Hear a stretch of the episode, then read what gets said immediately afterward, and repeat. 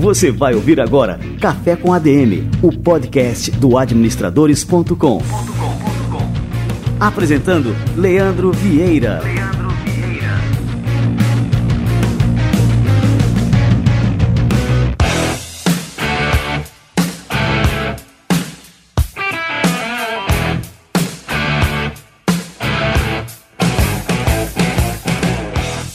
Pessoal, tá no ar o Café com ADM, episódio número 4.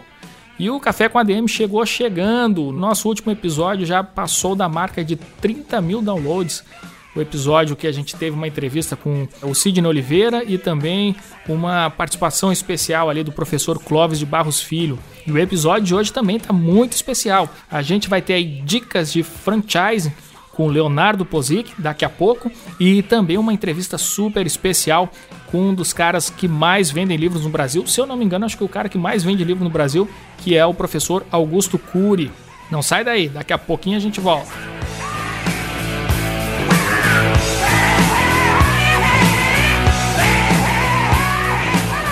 Como tem mais gente escutando, tem também mais gente mandando a sua mensagem. Você também pode participar.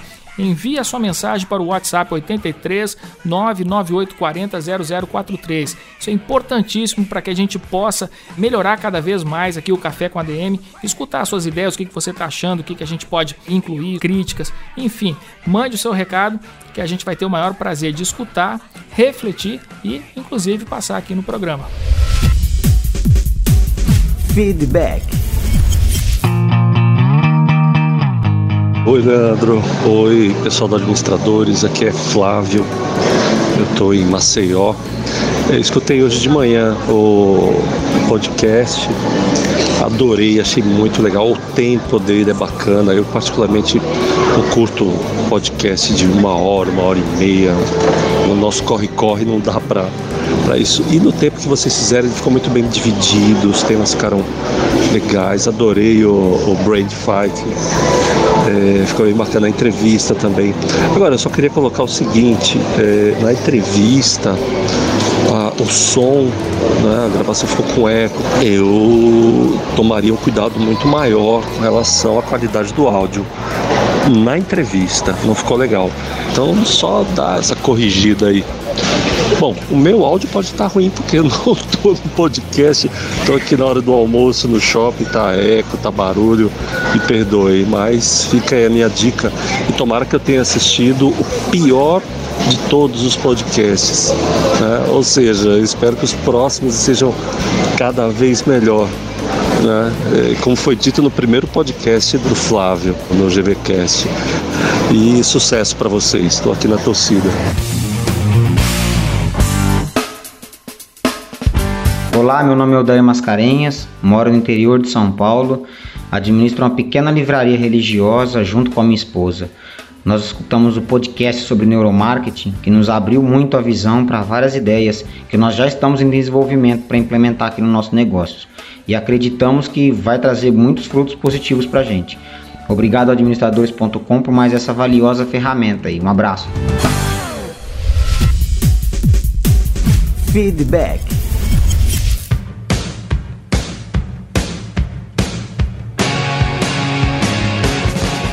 Oi Flávio, oi Odair, obrigado pelo feedback de vocês, importantíssimo a gente saber é, o que, que a gente está acertando e também o que, que a gente está errando. Esse puxão de orelha do Flávio com relação ao áudio aí, totalmente válido, vamos corrigir aí para as próximas edições, viu Flávio? É, foi só na primeira entrevista que realmente a gente ficou com um probleminha no áudio, a gente teve um problema de microfone, mas assim, a gente achou que o conteúdo valia a pena ser colocado no ar assim mesmo, porque realmente está muito rico, né? O Alexandre Espíndola deu uma aula pra gente sobre a metodologia Disney de encantar clientes e a gente achou que valia a pena é, correr o risco mesmo de passar essa impressão que o áudio não estava muito bom, em virtude do conteúdo ser realmente relevante. Mas valeu demais. Você pode ver aí que os outros episódios aí o áudio está perfeito e cada vez mais a gente vai oferecer um produto redondinho sem nenhum problema desse tipo. Valeu demais, pessoal. Continue mandando seu feedback. Valeu. E aí, você já pensou em franquear o seu negócio, tornar o seu negócio uma franquia de sucesso? Quais são os passos necessários para isso? Eu trouxe aqui o Leonardo Pozic, especialista no assunto, que vai dar para vocês aí dicas importantíssimas sobre os passos a serem tomados para todo mundo que quer entrar nesse mundo fantástico do franchising. Com você, Leonardo.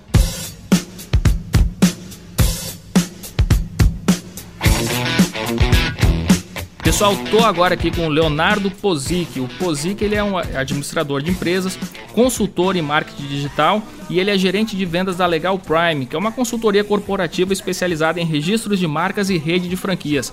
E aí, Leonardo? Tudo bem, cara? Tudo, tudo ótimo. Que legal, um prazer te receber. Leonardo, uma empresa, vamos lá, vamos supor, o cara colocou uma hamburgueria, e aí é um sucesso, e aí ele começa a ter interesse, ver que existe um potencial de franquear esse negócio. Quais são os primeiros passos que ele deve tomar para cumprir esse objetivo? Bom, perfeito. Essa é uma ótima pergunta porque através dela a gente consegue filtrar o mindset desse empresário, né? Ele está lá, o negócio dele está sendo um sucesso, ele está vendendo bastante e acontece que às vezes ele não tem nem o registro de marca junto ao INPI. Então, o primeiro passo que a gente faz é fazer essa análise, porque se ele tem um registro de marca junto ao INPI, ele sabe da importância da marca porque o sistema de franquias ele funciona primordialmente por causa da própria marca, né? Da valia dessa marca, por assim dizer.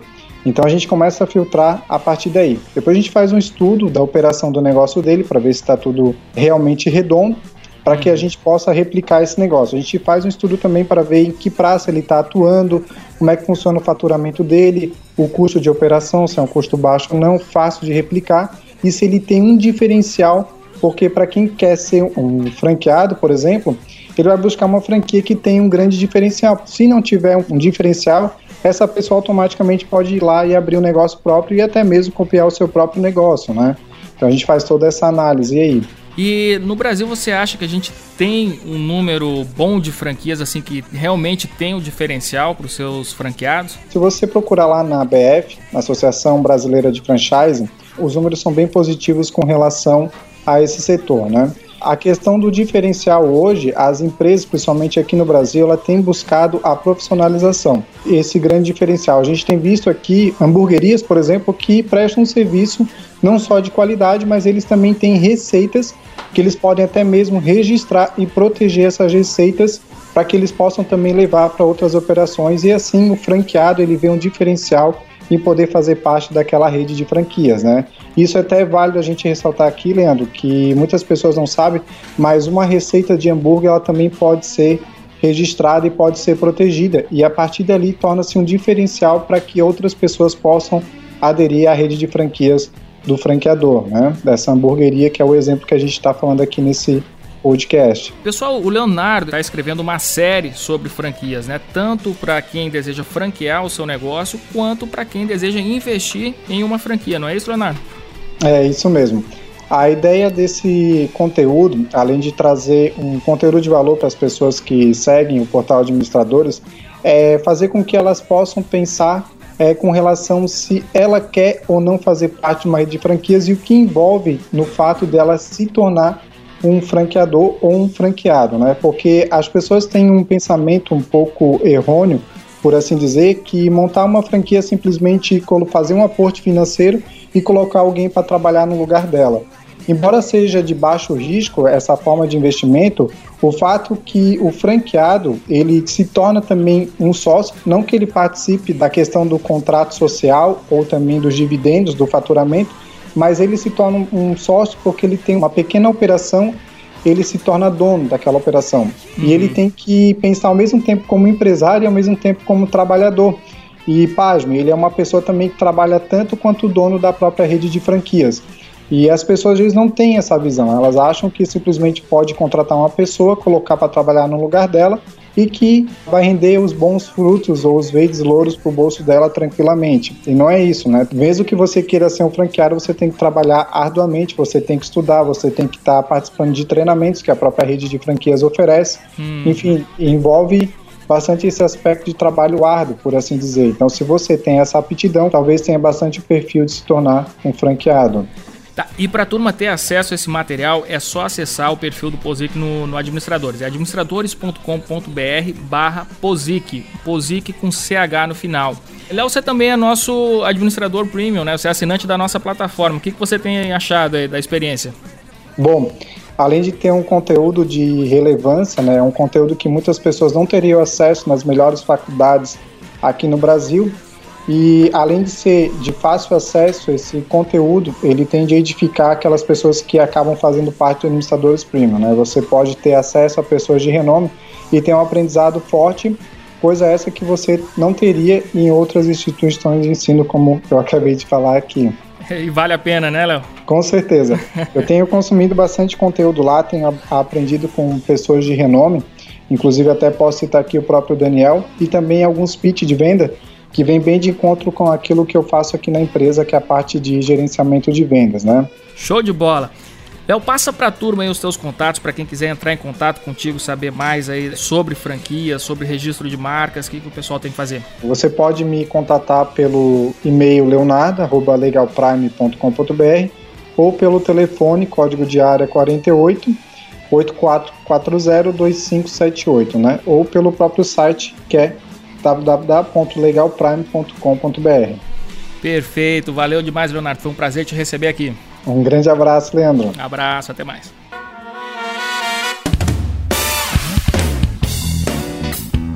E hoje a nossa entrevista, o nosso bate-papo principal aqui do Café com a DM é com o Dr. Augusto Cury. A gente gravou essa entrevista já há algum tempo, agora a gente vai colocar aqui para vocês na íntegra esse bate-papo. O Dr. Augusto Cury ele é psiquiatra, psicoterapeuta, pesquisador e escritor. Tem mais de 30 anos de carreira. Tem um reconhecimento nacional e internacional. Ele se tornou o autor brasileiro mais lido da última década, vendendo mais de 25 milhões somente no Brasil e os livros dele são publicados em mais de 70 países. Ele recebeu até um prêmio na China como melhor ficção. Ele não escreve só sobre seus temas de pesquisa, mas também escreveu uma ficção que inclusive vai virar filme, vai estrear aqui no Brasil o Vendedor de Sonhos no dia 8 de dezembro. E foi com o Vendedor de Sonhos que ele recebeu o prêmio de melhor ficção do ano em 2009 pela Academia Chinesa de Literatura.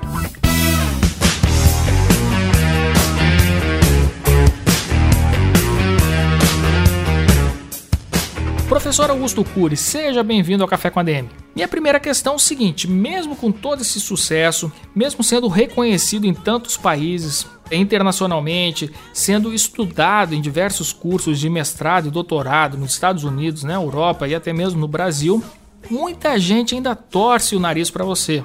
Assim como torce também o nariz para Paulo Coelho, por exemplo, que é outro grande vendedor de livros e que quando foi escolhido para a Academia Brasileira de Letras, muita gente criticou, disse que não merecia e que não era um escritor à altura daqueles imortais que fazem parte lá da academia.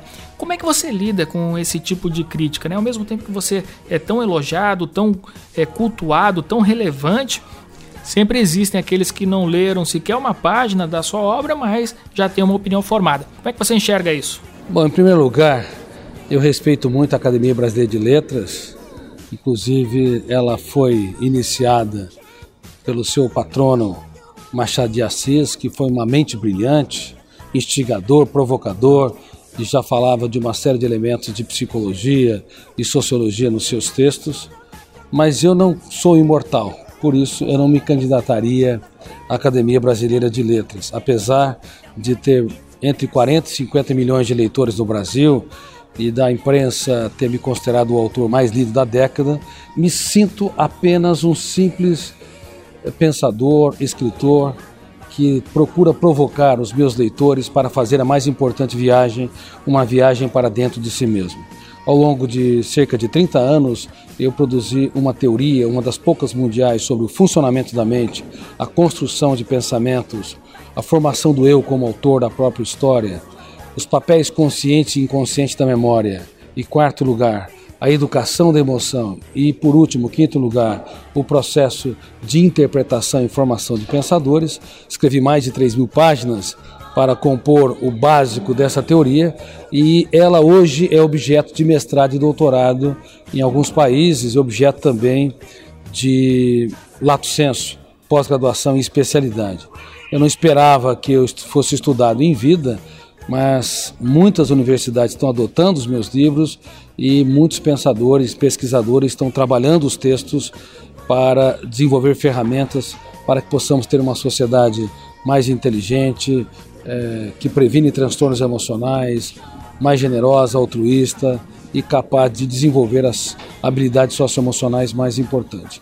Bom, reitero, apesar de ter tantos é, leitores aqui em mais de 70 países, o meu objetivo nessa curtíssima e belíssima trajetória existencial é produzir sementes para que as pessoas possam construir a sua própria floresta intelecto emocional. Os seus livros eles travam um diálogo direto com o leitor.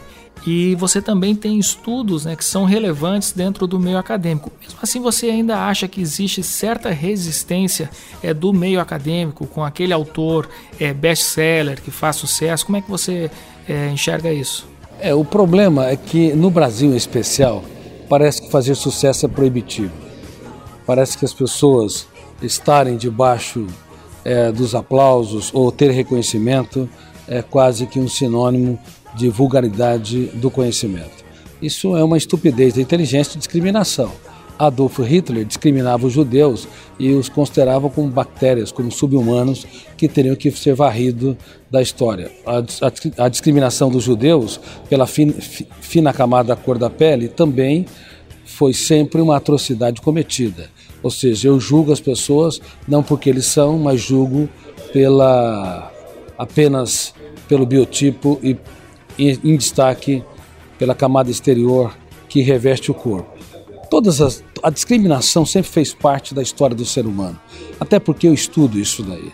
O fato de ter sido, é, em alguns setores, é, rejeitado por fazer tanto sucesso é extremamente compreensível, até porque quando você é, democratiza o acesso às informações, sempre vai haver pessoas que não leram e não gostaram.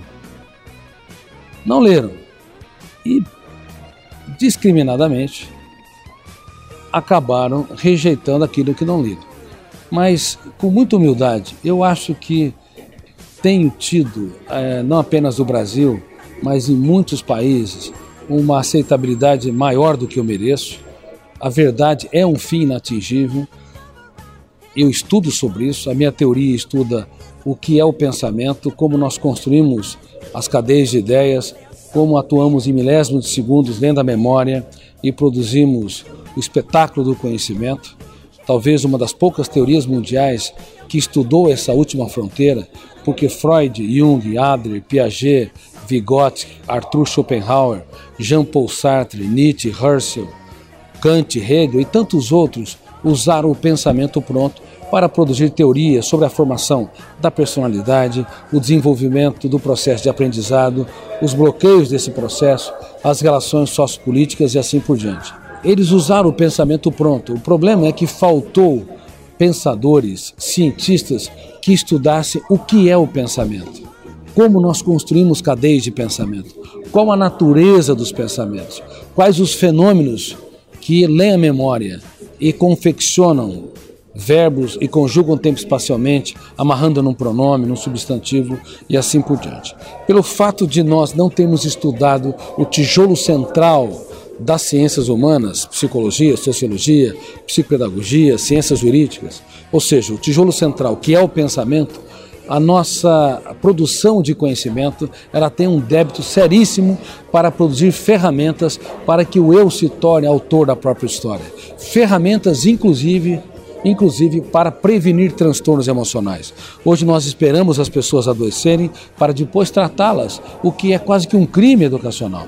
A psicologia clínica, a psiquiatria clínica tem papéis relevantes, mas quanto pior a qualidade da educação, mais importante será o papel dessas duas ciências. Melhor do que tratar é prevenir. As vacinas sempre foram, porque nós estudamos a célula, e produzimos essas vacinas é, contra varíola, sarampo, tuberculose, elas sempre foram é, responsáveis pela preservação da qualidade de vida e pelo aumento da população. Mas por não termos estudado a peça central, o pensamento e todas as suas vertentes, nós não produzimos vacinas socioeducacionais para que nós possamos prevenir transtornos emocionais. 1 bilhão e 400 milhões de pessoas, cedo ou tarde, desenvolverão um transtorno depressivo.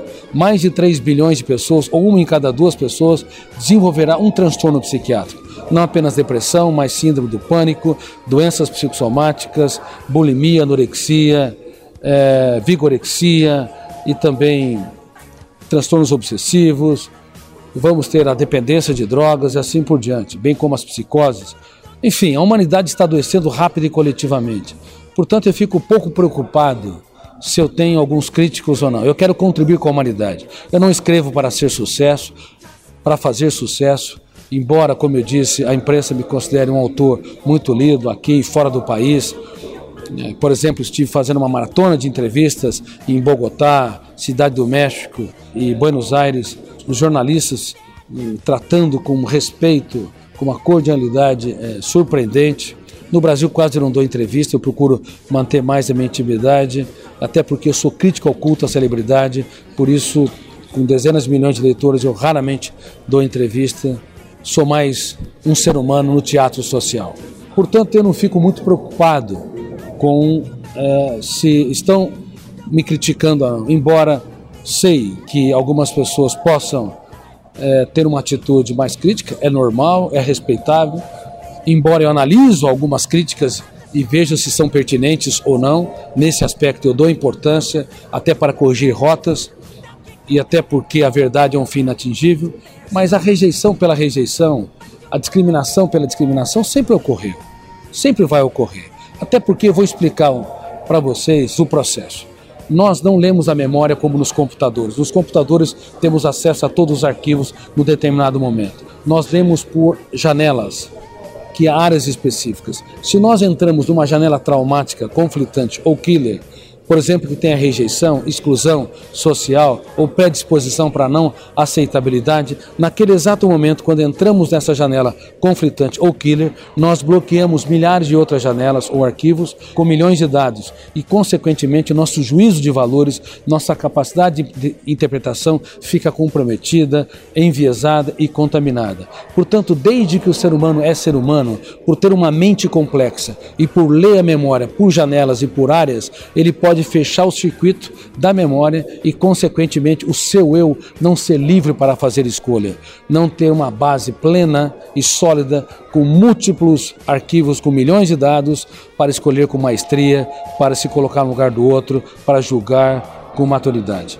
Portanto, o preconceito faz parte do Homo sapiens. O que não é admissível é um preconceito é, imaturo, infantil, é, ligado a predisposições que não financiam a capacidade crítica de pensar. Agora, nós temos que entender que cada ser humano é um mundo, temos de entender que, como eu disse, a verdade é um fim inatingível e é um fim inatingível porque no exato momento em que eu construo um pensamento, quem sou, meu tipo de personalidade, como estou, meu estado emocional em determinado momento, aonde estou, o ambiente social, se é acolhedor ou passivo de várias pressões e o que desejo, o ambiente motivacional, ou seja, essas variáveis atuam em milésimos de segundos, abrindo e fechando cadeias de pensamentos e promovendo ou dificultando o eu de construir é, conhecimento e, consequentemente, nós vamos chegar a uma tese que é, está dentro da teoria da inteligência multifocal que eu produzi. Não apenas dois seres humanos interpretando o mesmo objeto, o mesmo comportamento de um ser humano, é, produzirá-se interpretações distintas, mas o mesmo ser humano em dois momentos diferentes, porque muda o estado emocional, o estado motivacional, o ambiente social e o ambiente intelectual, a leitura da, das janelas da memória, ou seja, o mesmo ser humano é micro ou macro distinto a cada ambiente social. Não existe equilíbrio psíquico, não existe é, verdade plena. A verdade é circunstancial, é dada pela capacidade de uma pessoa construir conhecimento e esse conhecimento frequentemente está enviesado devido a essas múltiplas variáveis que atuam em milésimos de segundos. Então, produzir teoria né, sobre essa última fronteira da ciência e, portanto, eu entendo por que nós temos tendência a discriminar, mas é inaceitável as discriminações que ainda pautam-se. Por exemplo, o culto à celebridade. Não há célebres nem anônimos. Eu já tratei de celebridades internacionais, tops do mundo, pessoas multimilionárias. Eu vi muitos miseráveis morando em palácios. Porque não há celebridades nem anônimos. No fundo, todos nós somos caminhantes, somos seres humanos em construção que andam no traçado do tempo em busca do mais importante endereço, o endereço dentro de si mesmo.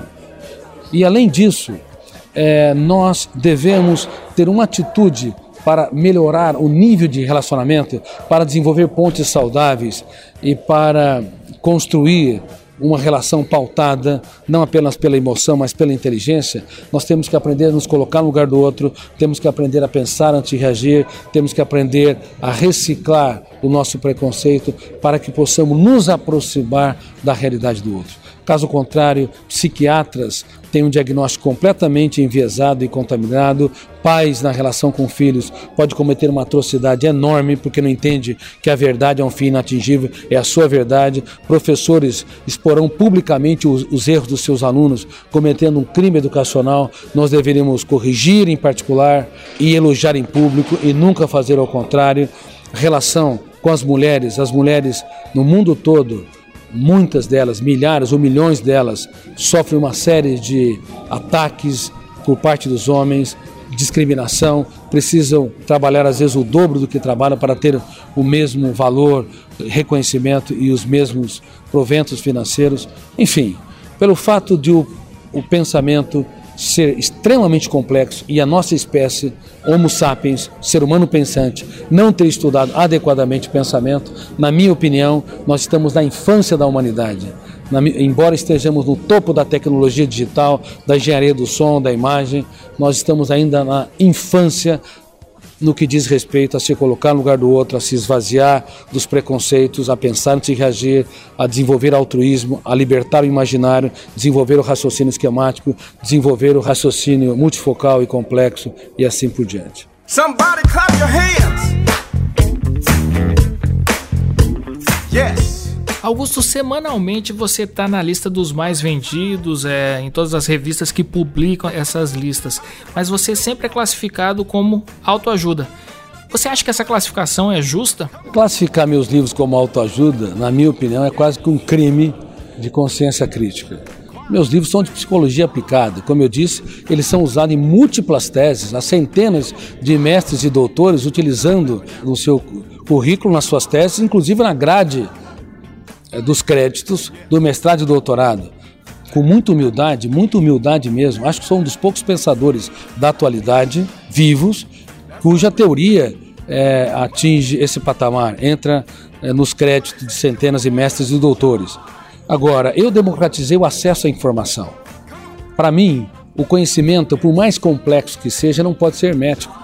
Nós temos que torná-lo acessível, caso contrário, nós usamos o conhecimento como instrumento de controle. Ele se torna libertador quando você comunica para o máximo de pessoas para que eles possam, eles mesmos, possam desenvolver consciência crítica, ter ferramentas para proteger a sua emoção, filtrar estímulos estressantes e desenvolver um eu como autor da própria história. Portanto, meus livros não são de autoajuda, eles são de psicologia aplicada, sociologia aplicada, psiquiatria aplicada, também psicopedagogia aplicada e a doses é, grande de filosofia, porque a minha teoria também é filosófica, já que eu estudo a lógica é, e a natureza do conhecimento. Agora, todo o processo de classificação é discriminatório. Pobres e ricos, isso é discriminação deslavada. Como eu disse, celebridades e anônimos, é, intelectuais e letrados, ricos, é, brancos e negros, palestinos e judeus, americanos e latinos americanos, o ser humano tende a classificar, ele tende a ser reducionista, porque ele tem dificuldade de libertar seu imaginário para pensar de maneira multifocal e complexa, ou seja, enxergar por múltiplos ângulos os mesmos fenômenos. É, eu acho que isso nos remete a uma questão da necessidade de autoconhecimento. Você concorda? Você acha que o ser humano precisa se conhecer melhor? Bom, nós estamos vivendo um paradoxo grande. Nos Estados Unidos, lancei há pouco tempo um dos primeiros programas mundiais para prevenção de transtornos psíquicos e desenvolvimento da inteligência socioemocional. Também lancei em Dubai e Israel. um dos poucos programas, talvez seja o primeiro, nós não sabemos se há outro. O que, que esse programa se constitui? De 12 ferramentas para o ser humano ser autor da própria história. O eu, como gestor da mente humana, quase ninguém fala sobre isso. A proteção da emoção. Por exemplo, nos Estados Unidos, eu dei conferência para mais de 600 profissionais, eh, dos quais a maioria eram mestres e doutores da minha área, psicologia, ciências da educação, gestão de pessoas, coach e assim por diante. Eu perguntei quem tem algum tipo de seguro. Claro, estava na América, lá se faz seguro até quando se espirra. Se você tem uma calçada, você faz seguro para que se a pessoa tropeçou num obstáculo e se ferisse, você não se responsabilize. É a indústria do seguro. E todos levantaram as mãos. Agora eu perguntei: quem tem seguro emocional? Ninguém se arriscou a levantar as mãos, até porque ninguém fala sobre isso. E nós temos ferramentas claras para proteger a emoção. Não são completas. Toda vacina tem suas falhas, mas são ferramentas claras e fundamentais. Por exemplo, ser um agiota da emoção, ou seja, doar-se e cobrar excessivamente dos outros planta-se ou registra-se janelas killer através de estimular um fenômeno da minha área de pesquisa chamado fenômeno RAM, registro automático da memória. Registra de maneira privilegiada e forma uma janela killer. Janela traumática, toda pessoa que cobra do outro, do seu filho, aluno, colega de trabalho ou cônjuge, vai afastar de si. Desprotege o outro e desprotege a si, porque não constrói pontes.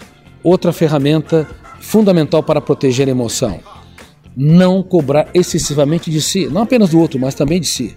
Quem cobra em excesso de si mesmo registra uma série de janelas no inconsciente, janelas traumáticas, que aumentam os níveis de exigência para ser feliz realizado, para ser uma pessoa emocionalmente tranquila e estável.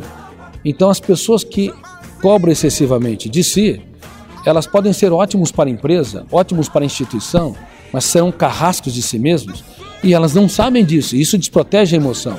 Outra ferramenta, doar-se sem esperar a contrapartida do retorno, entender que por detrás de uma pessoa que fere há uma pessoa ferida, entender que é, ninguém muda ninguém, nós temos o poder de piorar os outros, mas não de mudá-lo. A melhor maneira de transformar uma pessoa teimosa numa pessoa super teimosa é pressionar, elevar o tom de voz, agredir, comparar, criticar excessivamente. Ou seja, são ferramentas que no mundo todo pais fazem para com filhos, professor com alunos, executivos para com seus funcionários, e tudo isso constrói uma plataforma no inconsciente que a pequena diminui constrange as habilidades socioemocionais.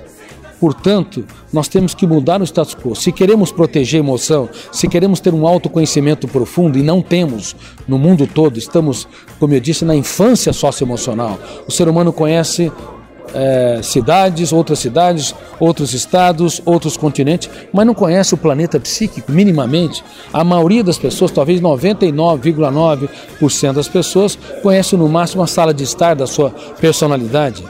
Vive a tese: se a sociedade me abandona, a solidão é suportável, mas se eu mesmo me abandono, ela é intolerável. Então você percebe que um programa como esse, como o Free Mind, que eu lancei mundialmente e disponibilizei gratuitamente, sem nenhum custo, eu renunciei aos direitos autorais, ele já está sendo usado no Japão, na Índia, em muitos lugares, ele talvez vai se tornar, nas próximas décadas, um dos grandes programas, será o maior programa mundial de prevenção de transtornos emocionais e desenvolvimento das habilidades socioemocionais. Com muita humildade, é o Brasil produzindo conhecimento para contemplar os povos. E você não acredita, nós vamos às lágrimas ao ver os resultados. São centenas e centenas, provavelmente milhares de pessoas estão evitando suicídio e que nos escrevem que fizeram tratamento, falharam, que tentaram suicídio e nada tiraria da, da cabeça deles o desejo de se matar. Agora eles entenderam que, não, na verdade, eles não querem se matar, querem matar a dor, a angústia, querem matar o circuito fechado da memória e não sabem, patrocinado por uma janela traumática, o killer, que gera um autoabandono, autopunição, que gera exclusão, autoexclusão. Então eles estão desenvolvendo ferramentas para sair do estado de autodestruição para se tornarem autores da sua própria história. Portanto, é o Brasil contribuindo com o mundo. Nós sempre falamos que estamos nos últimos lugares na educação mundial, mas tenha certeza, nós estamos produzindo conhecimento com muita humildade para contemplar todos os povos, todas as culturas. Pensar com humanidade, é isso que nós queremos, contribuir com a espécie humana. Se nós não construímos uma carta de amor com a humanidade, se só pensarmos como grupo social, grupo intelectual, universitário, religioso, nacional, como eu falo para amigos como Vitor Belfort, Kaká, Daniel Alves e tantos outros, eu falo, vocês que estão aí na frente têm de estimular as pessoas a pensarem com a humanidade. Caso contrário, estaremos na infância socioemocional e não seremos atores dignos de ser chamados seres humanos. E só para dizer, nós também estamos é, abrindo um instituto, meu instituto, com muita humildade, Instituto Augusto Cury, é, em múltiplas cidades é, estamos e, a, a, está aberta a temporada de seleção desses franqueados. São cursos dentro de um instituto, como se fosse um curso de línguas. Ao invés de se aprender inglês, francês, espanhol, é, vai se aprender a proteger a emoção, gerenciar pensamentos, desenvolver qualidade de vida, as bases e as habilidades para excelência profissional, isso para adultos. E para criança é, de 4 anos part... e até o ensino médio vão aprender habilidades fundamentais como se colocar no lugar do outro, pensar antes de reagir, filtrar estímulos estressantes, o raciocínio complexo. A emoção, ficamos comovidos ao ver os resultados. Quando você dá ferramentas, dá conhecimentos para que crianças, adolescentes e adultos viajem para dentro de si mesmos, deixam de ser vítimas, tenham um pensamento crítico, se tornem autores e protagonista da sua própria história, os resultados são impactantes, são fascinantes. Então, quem quiser se candidatar na sua cidade, na sua região, para ser um franqueado, o objetivo não é ter o sucesso financeiro, tem até condições de ter bastante sucesso financeiro, mas o principal sucesso é contribuir com a humanidade, é ter um caso de amor com a sociedade. Então, quem quiser se candidatar, eu quero dar o site aqui www.instituto Augusto Cury com y www.cultura.com.br ou telefone 16 3602 9420 e falar com o Bruno 3602 9420. Aí nós temos algumas oportunidades importantes para que contribuamos com a humanidade de maneira significativa.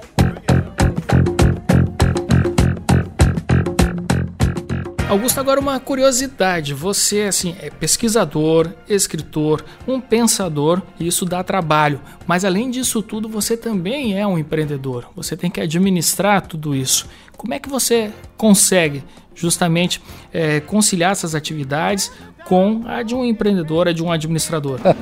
Essa é uma história interessante. Já que vocês estão num portal nobre, eu também queria que as pessoas conhecessem o meu Facebook pudesse ter a oportunidade de receber orientações quase que diárias. Augusto Cury Autor, todas as pessoas podem receber essas ferramentas que eu vou abordar aqui. Número um, eu era um aluno distraído, desconcentrado no ensino médio. Eu era a segunda nota da classe, de baixo para cima. De 25 anos depois, eu recebi o título de membro de honra de uma academia de gênios do Instituto Europeu de Inteligência. E eu pensei comigo, eu, membro de honra entre os gênios, como eu engano bem. Na verdade, como eu produzo conhecimento sobre a inteligência e os meus livros são utilizados também em institutos de sobredotados ou gênios, eu estou mais do que claro que existem ferramentas universais que, se trabalhadas por todos nós, vamos desenvolver uma genialidade não genética. Não é aquela dada por uma memória super privilegiada, onde arquivamos todas as informações no córtex cerebral. Verdadeira genialidade, aquilo que nós mais precisamos na sociedade, está ligado às habilidades socioemocionais.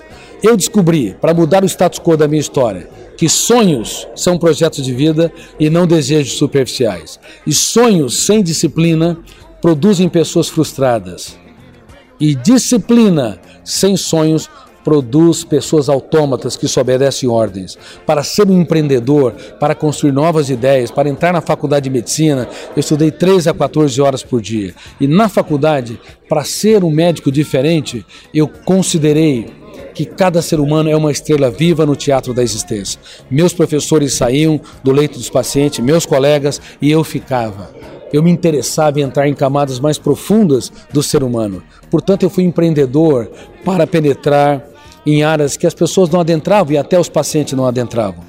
Queria conhecer os seus pesadelos, os seus golpes de ousadia, as suas aventuras, as suas perdas, as suas contrariedades, os seus oásis, bem como os seus desertos, e anotava tudo.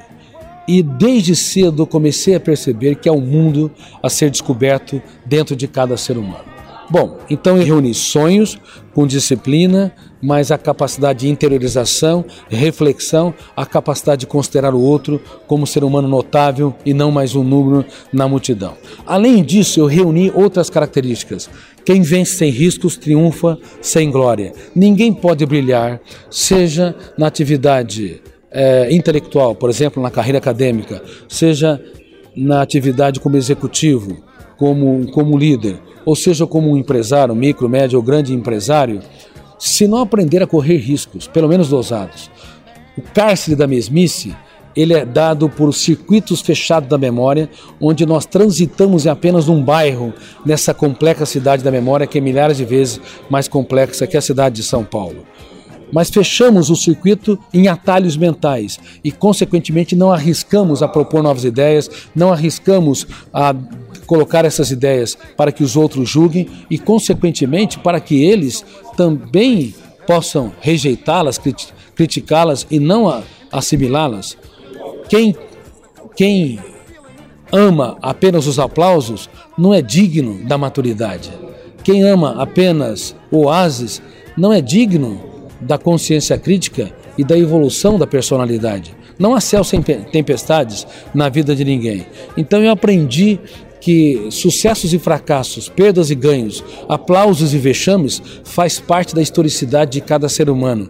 E os grandes pensadores, e a minha teoria estuda os grandes pensadores, como eles saíram do lugar comum, os grandes empreendedores, eles usaram intuitivamente essas variáveis, romperam os atalhos no córtex cerebral, o circuito fechado e aprenderam a andar por ares nunca antes respirados, correndo todos os riscos, inclusive o risco do, do ridículo, da estupidez, da não aceitabilidade. Portanto, essa é uma variável que fez parte do tecido intrínseco da minha trajetória. E também, na minha construção de conhecimento, eu sou muito detalhista e eu escrevi 37 livros. Inclusive, um dos meus últimos livros, A Felicidade Roubada, é o romance mais lido de adulto no país atualmente. Na Felicidade Roubada, é... desse livro, eu comento que os fantasmas da emoção que estão dentro de nós são aqueles que sabotam nossa qualidade de vida, criatividade, capacidade é, de reflexão, de construção de novas ideias. Os maiores fantasmas, os maiores inimigos, não estão fora de nós, estão dentro de nós. E eu, quando escrevo um livro, eu escrevo e reescrevo continuamente, pelo menos 5 a 10 vezes. Para mim, a comunicabilidade, a comunicação, tem tanta importância como o conteúdo. Porque meu primeiro livro, que demorei 25 anos, quando eu publiquei, claro, fui rejeitado por todas as editoras inicialmente, quando eu publiquei, fiquei muito feliz e ao mesmo tempo extremamente frustrado, porque quase ninguém entendeu o que eu escrevi. Então eu percebi, ou eu democratizo o conhecimento, ou aprendo a ter um linguajar metafórico, com uma série de exemplos para que as pessoas assimilem, não apenas intelectuais, não apenas médicos, psicólogos, sociólogos, filósofos, mas também um ser humano que não teve oportunidade de fazer uma pós-graduação ou fazer uma universidade. Enfim, ou elitizo ou democratizo. Eu preferi socializar o conhecimento e é isso que ocorreu. Meus livros são tão, tanto adotados em universidades e em pós-graduação e também no estrito senso, mestrado e doutorado, bem como ele é lido por pessoas de todos os níveis.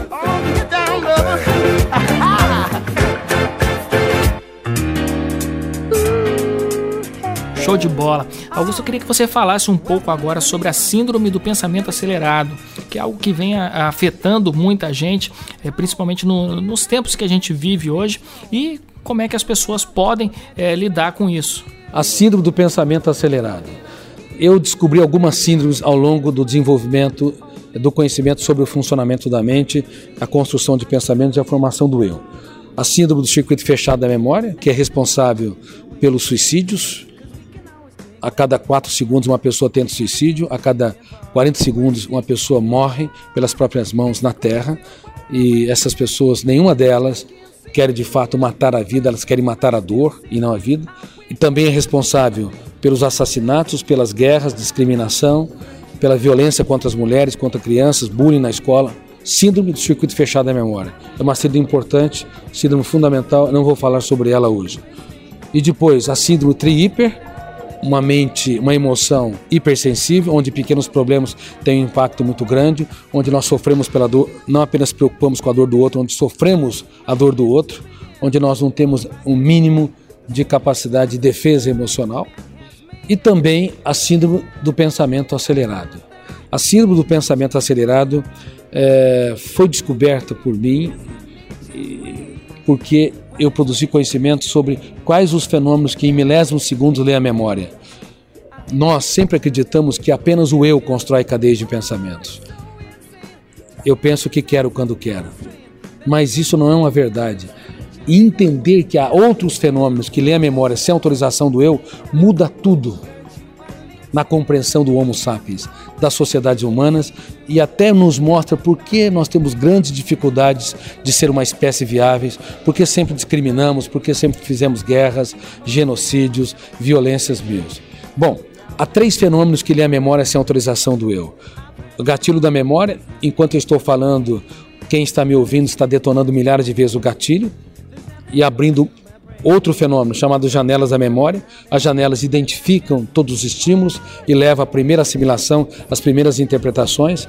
Então, gatilho da memória e janelas da memória, presentes para a compreensão do mundo, mas também presentes nas masmorras psíquicas, claustrofobia, fobia social, é, medo do futuro e os vários tipos de fobia e outros transtornos, inclusive a dependência de drogas.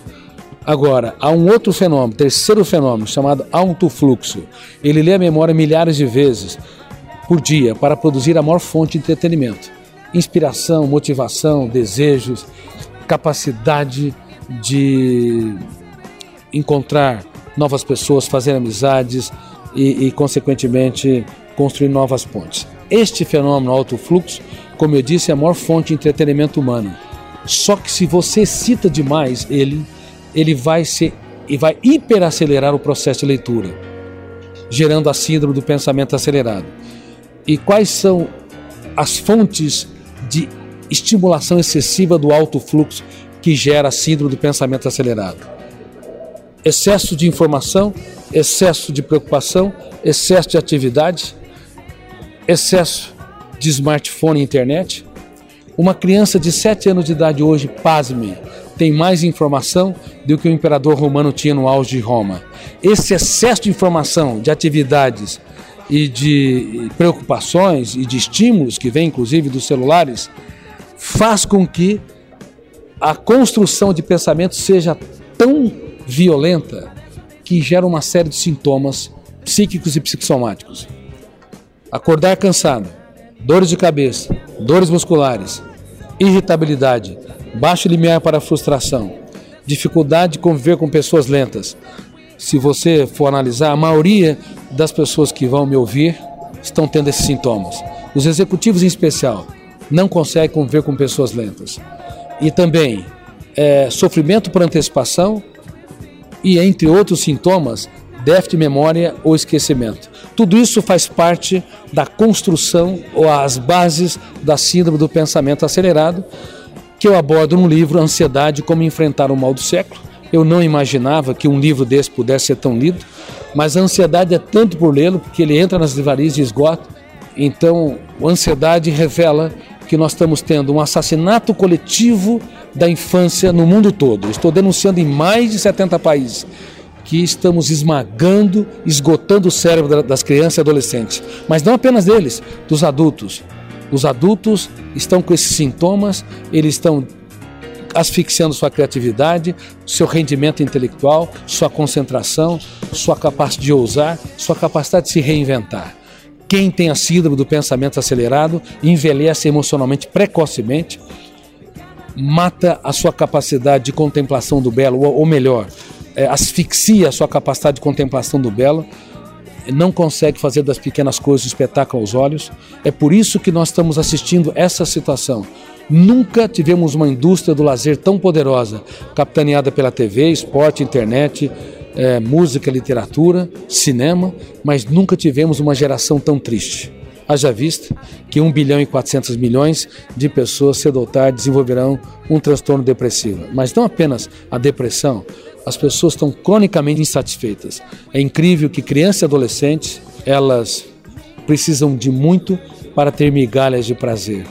Nós estamos viciando as crianças com excesso de presente, excesso de estímulos, excesso de smartphone, game e internet. Por favor, pais, cuidado, cuidado. Seus filhos precisam ter um caso de amor com a sua qualidade de vida. Não deem demais. Que você pode dar de melhor para eles não é aquilo que o dinheiro compra, é aquilo que o dinheiro não compra. Como eu digo no livro Pais inteligentes formam sucessores e não herdeiros. Dar o seu capital das experiências.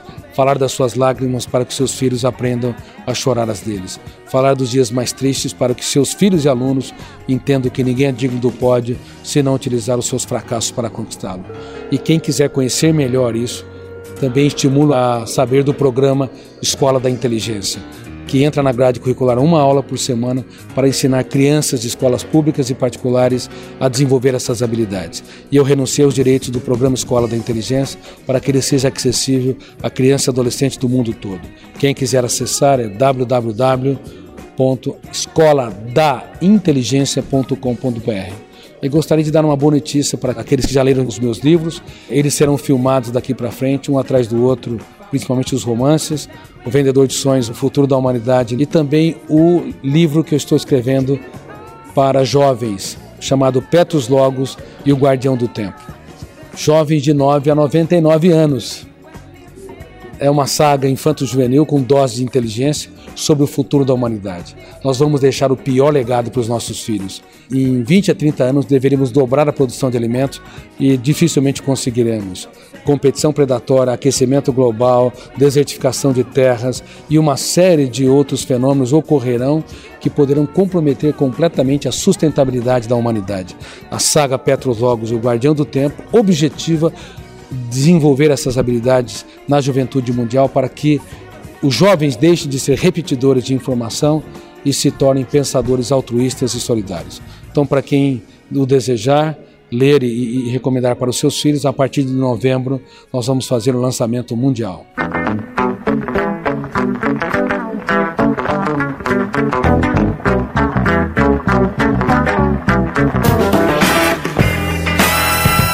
E é isso aí. Augusto Cury, muito obrigado pela sua presença aqui no Café com a DM. Tenho certeza que o pessoal que escutou esse nosso podcast adorou essa entrevista. E pessoal, recomendo demais a leitura. Hoje a gente não fez o quadro Livro da Semana por conta é, do tempo dessa entrevista, a gente acabou é, estourando o limite, mas então aproveito para recomendar este livro, Ansiedade, do Augusto Cury.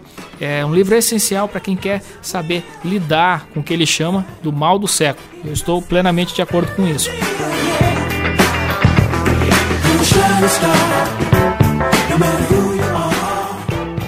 Pessoal, chegamos ao final de mais um Café com a DM. Se você gostou desse episódio, compartilhe com seus amigos, com seus conhecidos. Faça que as ideias contidas nesse programa atinjam mais e mais pessoas, que mais e mais pessoas possam se beneficiar do conteúdo que a gente apresenta aqui no Café com a DM. Vou deixar novamente aqui o nosso telefone, o nosso WhatsApp, para que você possa mandar suas mensagens 83 998 40 0043. E é isso aí, pessoal. Na próxima semana a gente volta com mais um Café com a DM.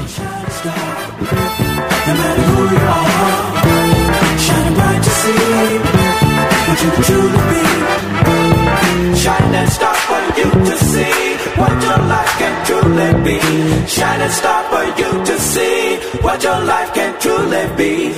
Star for you to see what your life can truly be.